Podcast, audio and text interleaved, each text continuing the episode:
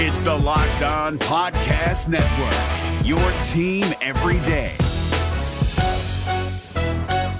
This Locked On podcast is brought to you by Home Chef. Now that the novelty of the new year has dwindled down, how are your resolutions coming? One of mine was to order less takeout, cook more at home, but I'll be honest, I haven't been consistent. That is until I found Home Chef. Home Chef provides fresh ingredients and chef designed recipes conveniently delivered to your doorstep to simplify the cooking experience and without robbing you of the joy of putting a dish together yourself. I'm pescatarian and they cater to a variety of dietary needs. I had this super refreshing ginger sesame salmon, a beautiful trout dish, and a super comforting shrimp and vegetable orzo dish, all of which took me less than 30 minutes to put together. For a limited time right now, Home Chef is offering all of our listeners 18 free meals plus free shipping on your first box and free dessert for life at homechef.com slash locked on. That's homechef.com slash locked on for 18 free meals and free dessert for life. Homechef.com slash locked on must be an active subscriber to receive free dessert. Kyle Crabbs here, host of Locked On NFL Scouting. Join Joe Marino and me every day as we provide position by position analysis of the upcoming NFL draft. Check out the Locked On NFL Scouting podcast with the draft dudes on YouTube or wherever you listen to your favorite podcasts. The Cincinnati Bengals are undoubtedly a very hot team right now, but is it sustainable, especially with defenses getting tougher down the stretch? Let's get into it. You are Locked On Bengals, your daily Cincinnati Bengals podcast, part of the Locked On Podcast Network. Your team every day.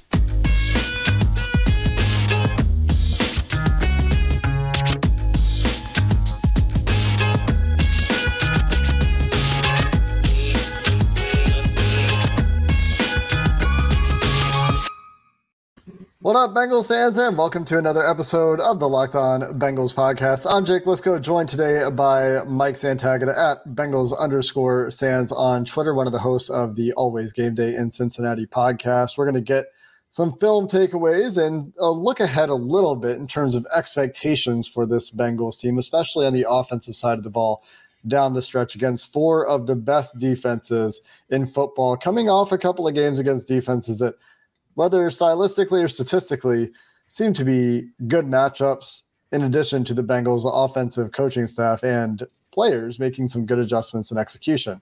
We'll get into those topics and more film takeaways today in an episode brought to you by FanDuel. Right now, new customers get $150 in bonus bets for any winning $5 money line bet. That's $150 in bonus bets if your team wins. If the Bengals win, visit fanduel.com slash locked on to get started. If you're new to the show, you can find us on YouTube, anywhere you get your podcasts. The video sometimes adds a little bit of something if you're not watching on YouTube. Otherwise, we're available on all the audio platforms as well. And Mike, we're going to start out discussing this offense, which yesterday James and I just spent a ton of time crediting for their adaptations, especially the last two weeks. A very different style of play, no empty, more under center, more play action, more screen game uh, Paul Dehner Jr. points out that they're not actually running the ball more in neutral game script situations, meaning early downs where the score is actually close, which is an interesting caveat that I'll point out to yesterday's show. Um, and there's more to that conversation. I think we'll see if we have time to talk about it today. But the biggest question to me is as you look at the way that they've been very, very good on offense the last two games, how much of that to you is a product of a very good game plan against the style of defense? The Bengals played in those games. Yeah, I think you could attribute a little bit to it just because the run games worked the past two weeks. And I felt like the run game worked partially because the run game plan was really good the past two weeks. They went from kind of trapping the ends with different run run schemes to this week they were messing with the interior of the Colts defensive line, wham, trap, crunch, and the screen passes too. They're all there basically. Screen passes could go to the ends too, but uh, they're there to kind of trap those guys, slow them down a little bit, and hit it when they get too far upfield. So, does that continue? Can you sustain the success of screen passes and the run game and things that are really easy on a quarterback, a backup quarterback, or is this where it gets more difficult? Is this where they uh, push them into some of those negative game scripts and situations they may need to pass the ball? But yeah, I, I would attribute some of it to the game plans and the game script and how everything is gone.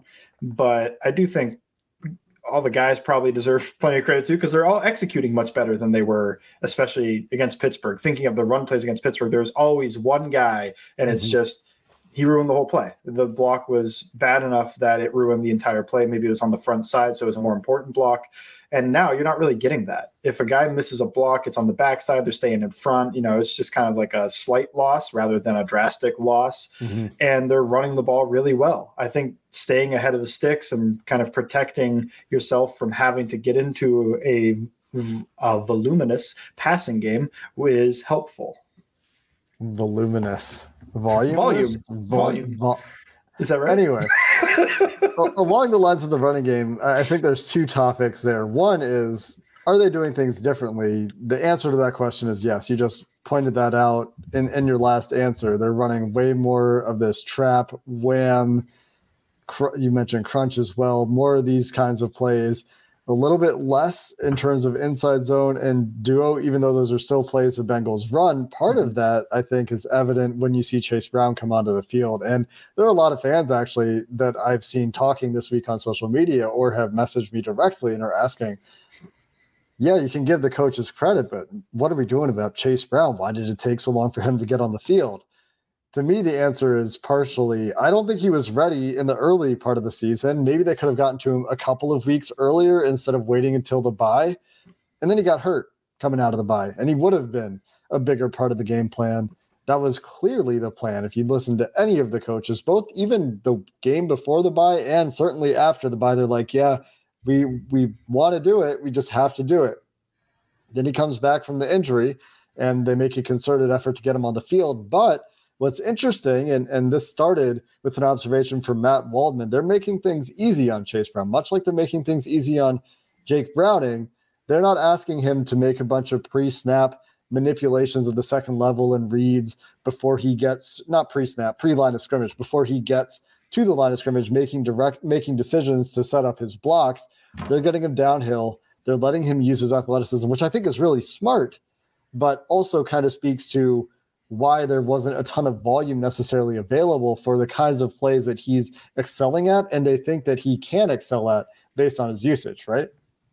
Yeah, and he's a rookie running back and his early returns were the game's moving fast for him. You could make the argument, well, you should have sprinkled him in until it slowed down a little bit. But it also is like, well, after the bye, things kind of slow down sometimes for these rookies. And this appears to have done that a little bit for Chase Brown. But yes, when you look at they're making things easy on him. They're not asking him to run tight zone and duo. They're asking him to run things with clear, defined reads, kind of like designer runs. You could think back to the Jags game. Most of his runs were that bend play where you know what you're doing. Take three steps forward, stop on that right foot or left foot, stop on your outside foot, and cut back because that's where the play is going to hit.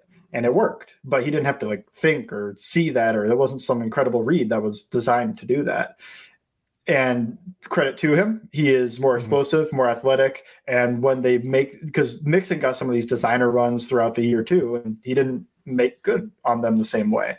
Maybe there was some blocking there. It's not one-to-one comparison but it is just uh he's not as fast.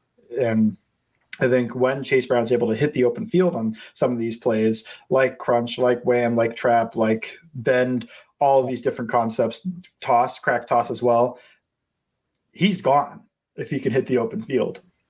And that's the whole point of these. You just can't, you probably can't build the entire house out of these runs because you're looking for specific looks. You're looking for how the defense is going to play you here. And also, if you get to those too often, you if you get hit by trap more than I don't know two, three times in a game, those interior defensive linemen probably need replaced. I mean, it's like the fourth time you're still getting trapped that bad. It's like no, they'll they'll eventually catch on.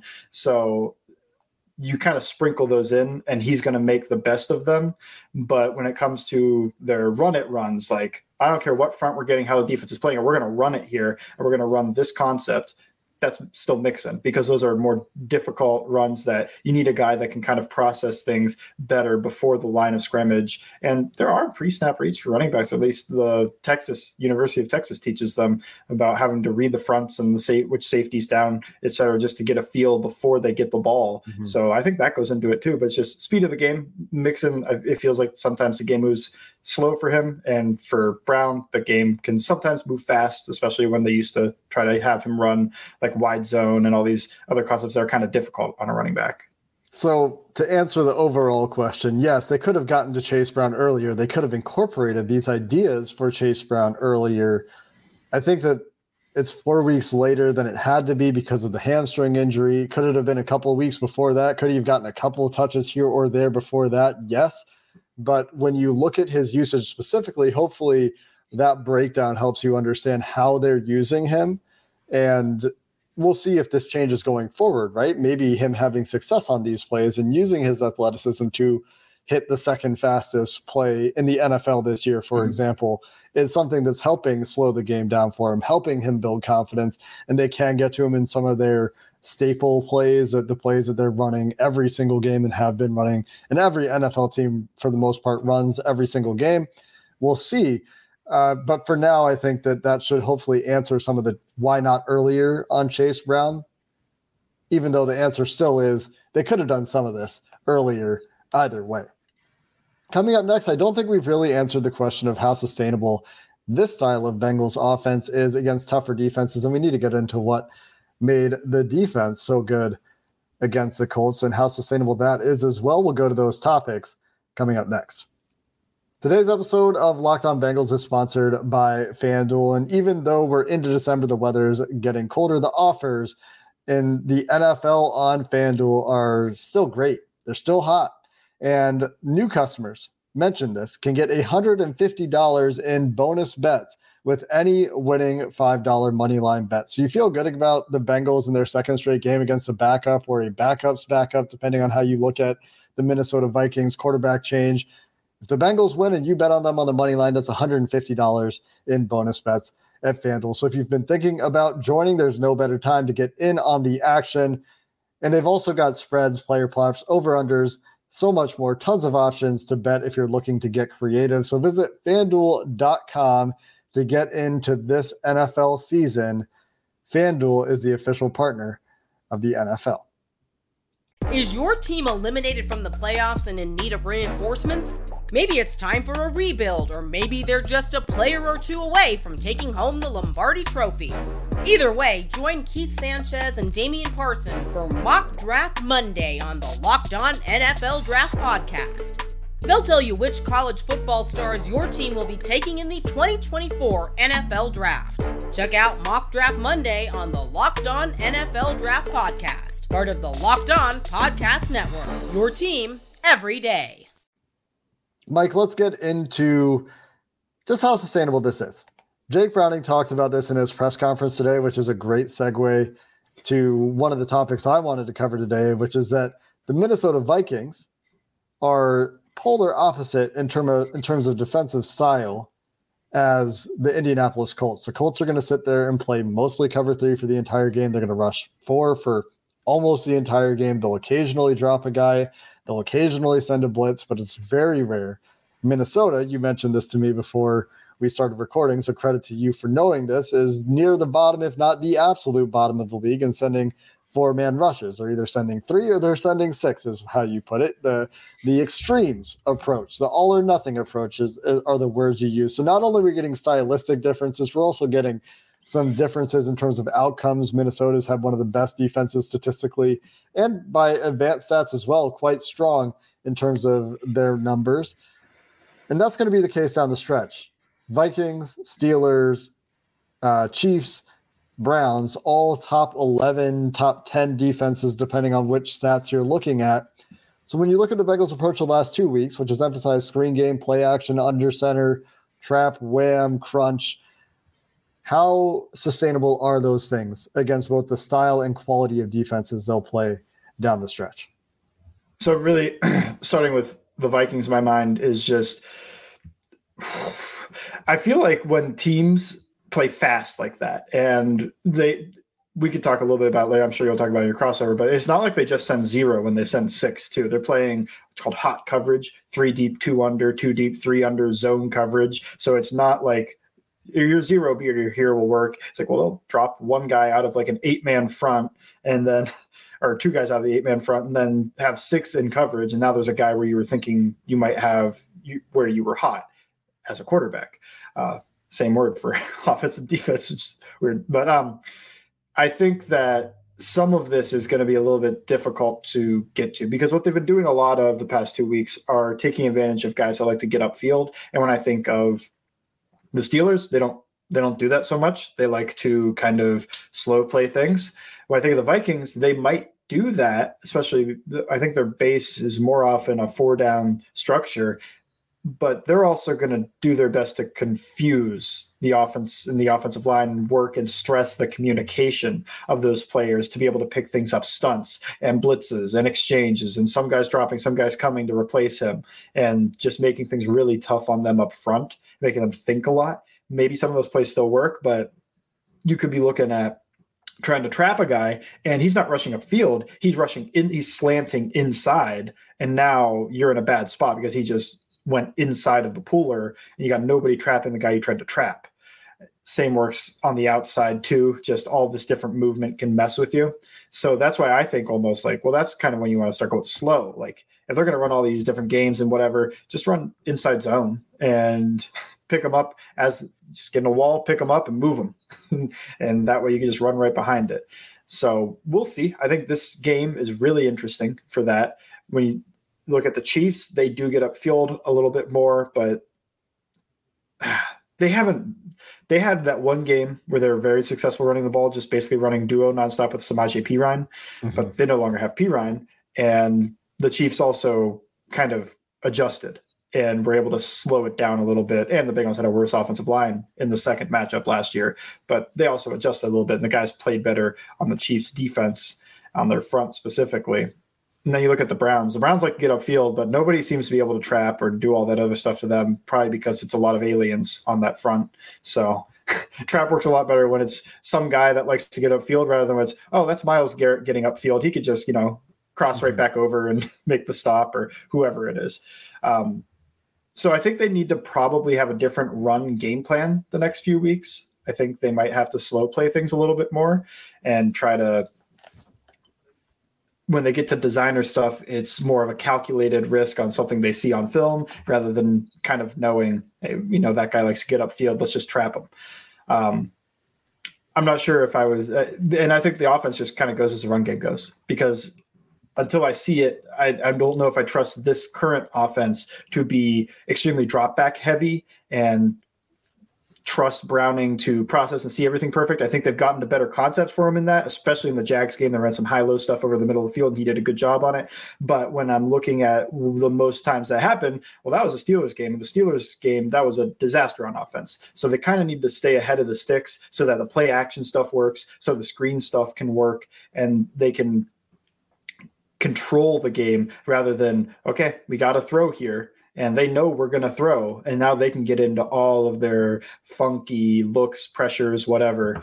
Um, it'll it's hard to say if it's truly going to be sustainable but i don't think this exact offense with the trapping and trying to get guys that are going upfield out of position is going to work too much the next couple of weeks they'll need another counterpunch. They'll need to change things yeah. again, and they'll need to keep it easy for Jake Browning because what you can't have is you mentioned the Steelers game, a reversion to that version of the offense, that version of Jake Browning, where he's being asked to be Joe Burrow and trying to figure out which half of the field do I read here and where do I think the open guy is in the concept that we're running on each half of the field. I think the one I think one of the things, not the one thing, but one of the things that they've done that's really helped Jake Browning is they've in terms of making things simpler, asked him to make those decisions where he's picking a half of the field much less frequently than they would ask Joe Burrow because he's really good at it. I talked about this yesterday to make those kinds of decisions. And that's one of the reasons that Browning's been able to figure things out. And when you see Browning in the drop back game, it's something that, you know, as a backup quarterback you would expect would would be maybe not quite as good as your elite, maybe top two, top one, depending on the day, quarterback in the NFL and Joe Burrow so you shouldn't have the same expectations. And if you have to play that kind of game against teams that are disciplined against the run, teams that are disciplined in the screen game against play action, that's where things can get a lot tougher for the offense, and they will need to have other answers. And what those answers are, well, we'll see what they come up with, right? Because that is where it gets very challenging. But you know, they're hitting they, they hit glance on an RPO a couple weeks ago, that's something that, you know, some of that RPO game you can get back in and use to a, bigger degree down the field.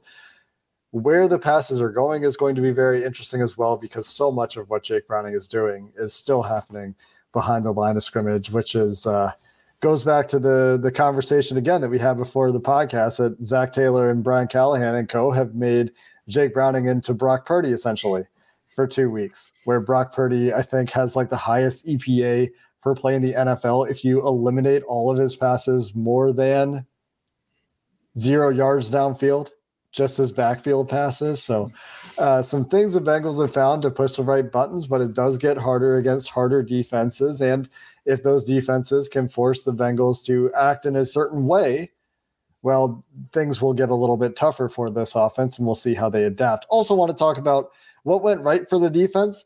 And the defense does have some easier matchups down the stretch. In fact, compared to what they've seen for much of the season, where it gets tougher for the offense, it gets easier for the defense. So maybe it just means the defense needs to step up and shoulder more of the load. And I also want to make sure we hit some individual standouts that you noticed when you were watching the tape before we get out of here. So we'll get to those topics here to finish the show coming up next. This episode of Locked On Bengals is sponsored by Prize Picks, the largest daily fantasy sports platform in North America, the easiest and most exciting way to play daily fantasy sports. And we've told you about how easy it is, how quick it is to get those entries in. All you have to do is pick more or less on two to six player stat projections. If you get it right, you're going to get different returns based on how many players you include in your picks. And you'll watch those rollings winnings roll in, whether it's cross sport stuff you want to bring Jake Browning and LeBron, and, and LeBron James into the same set of picks, you can do that with prize picks. They have quick withdrawals, easy gameplay, and an enormous selection of players and stat types. And that's another reason that prize picks is the number one daily fantasy sports app. Go to prizepicks.com slash locked on NFL and use promo code locked on NFL. You'll get a first deposit match right now up to $100. Again, at prizepicks.com slash locked on NFL, promo code locked on NFL will get you a first deposit match up to $100. Prize Picks is daily fantasy sports made easy. Is your team eliminated from the playoffs and in need of reinforcements? Maybe it's time for a rebuild, or maybe they're just a player or two away from taking home the Lombardi Trophy. Either way, join Keith Sanchez and Damian Parson for Mock Draft Monday on the Locked On NFL Draft Podcast. They'll tell you which college football stars your team will be taking in the 2024 NFL Draft. Check out Mock Draft Monday on the Locked On NFL Draft Podcast part of the Locked On Podcast Network. Your team every day. Mike, let's talk about this defense.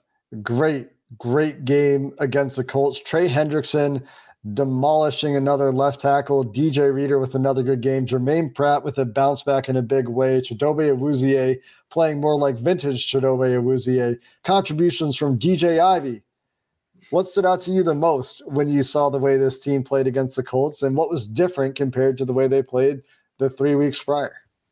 Yeah, uh, well, it's kind of weird. Executing was a big part of it. Just like, you know, we talk all about the scheme and all this other stuff. But I feel like when the players are executing at a high level, it's like, well, uh, players are more important than the coaches for the most part. But um, yeah, but you got the guys that are.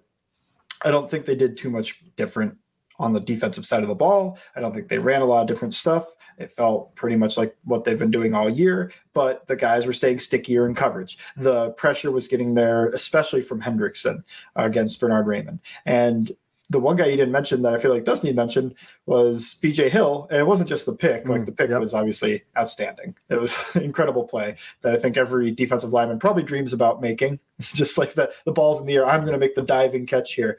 But he was really good in the run game, and he had a he had a pressure to definitely had one pressure on a stunt as well. So kudos to him. It might have been his best game this year. And when all these guys are playing better, it just feels like it raises the floor of everybody around them. And yeah, Chidobe Awuzie is kind of heating up a little bit. Um, it almost feels like the the linebacker unit is kind of the litmus test for how is this defense doing when they're not having a great game. It feels like this defense isn't having a great game. When they are having a great game, like Germaine Pratt did this past week, the defense is having a great game. So whatever gets uh, i think part of that is the guys in front of them are probably playing better and the guys behind them are probably playing better. And that helps them play better. But really it's kind of boring. It's just like a lot of the guys just they did a better job this week than they had in the past few weeks. Thinking of the coverage and the pressure and especially i think against the run which they haven't done much of this year was stopping the run but they did in this game really well. And i credit a lot of that to bj hill dj reader and the front and Germaine Pratt as well make some of those run throughs that I talked about last week. It's cool to see those show up. I thought Sam Hubbard was noticeably better this week too. He was going against a backup, I think, for the Colts at right tackle, so you would expect him to play pretty well, especially in the run game there. Uh, Josh Tupou, he had good PFF grades. Mike, did did he pop on tape to you at all in the run game, or am I catching you off guard there? Uh, he, I I do I have I mainly have one specific play in my mind where he did not have a good rep, but hmm. I do think other than that, he and Carter have played better. I don't I don't think I'm going to go so far to say that they've been really good or the reason this is turned around or anything, but it does feel like when Reader and Hill leave, it is no longer the liability it once was. I do think they're both playing better, but yeah, the, they still each will have a play a game that makes you go like, "Oh, geez, like, that guy's really getting driven down the field here." at least, at least for this one week, and maybe next week, Minnesota doesn't necessarily have the best running game in the NFL, so maybe they can run it back. Who knows? We'll see. Part of it is also Gardner Minshew at quarterback not a guy that can really scare you when they get behind the chains. They only converted three third downs the entire game. I think they were all on the same drive when the Bengals got the Colts into a second and 10 or longer. I think, except for those three third downs and maybe two other second and 10 plus instances that the Colts actually convert from there. So it was really like you blow up one play, you get the Colts behind the chains once, and they don't have answers for a vast majority of the game, garbage time excluded. The one drive where the Bengals went really soft and the Colts had that one touchdown called back. I think this was before the interception, perhaps, um, where the defense looked bad. But it was a good game. And and down the stretch, more backup quarterbacks for I think at least two teams, right? Certainly the Browns, certainly the Vikings. I think likely the Steelers. I don't actually know what's going on with Kenny Pickett. And then the other one is Patrick Mahomes, of course, not a backup. But if they can keep playing well, not that the Chiefs have been a good offense this year, and the defense can take on more of the burden, they don't necessarily need to hold opposing offenses to eight points or six points in a two point conversion or however you want to frame it every week. But if if they can say keep them under 20, maybe the Bengals can continue to find a way to get to 20 points in each of these games, 20 plus points. I mean, that might be what we're talking about here. We might be talking about 2017 games, 23, 20 games, 20, you know, in that range down the stretch, just given the quality of the defenses that the Bengals will play and the quality of the offenses the Bengals will play. And they'll need to continue to get standout performances as well. Like, like we talked about, Trey Hendrickson, bully Bernhard Raimann for that entire game. They they brought DJ Ivey in for his first, I believe, extended run on defense this year, where he had 14 snaps on the defensive side of the ball, had a pass breakup, and individually created a turnover on special teams. So certainly a lot of love for DJ Ivey in this game. If Cheeto can continue to play at a high level and, and show that he's more recovered than than we've seen him all year down the stretch, another thing that will really help this team. Are there any other individual standout performances or plays that you wanted to make sure you highlighted? Because sometimes we get through this whole thing and we get to the end and we're like, man, we forgot to talk about, you know, XYZ player who was really good in this game. Uh, I, I, saw you had a, a, couple clips of Orlando, or at least one clip of Orlando Brown on a snap, snatch trap, and the offensive line is a big part, I think, of why this team has been better the last couple of games on offense. So go ahead with your shout outs if you got any for individual performances.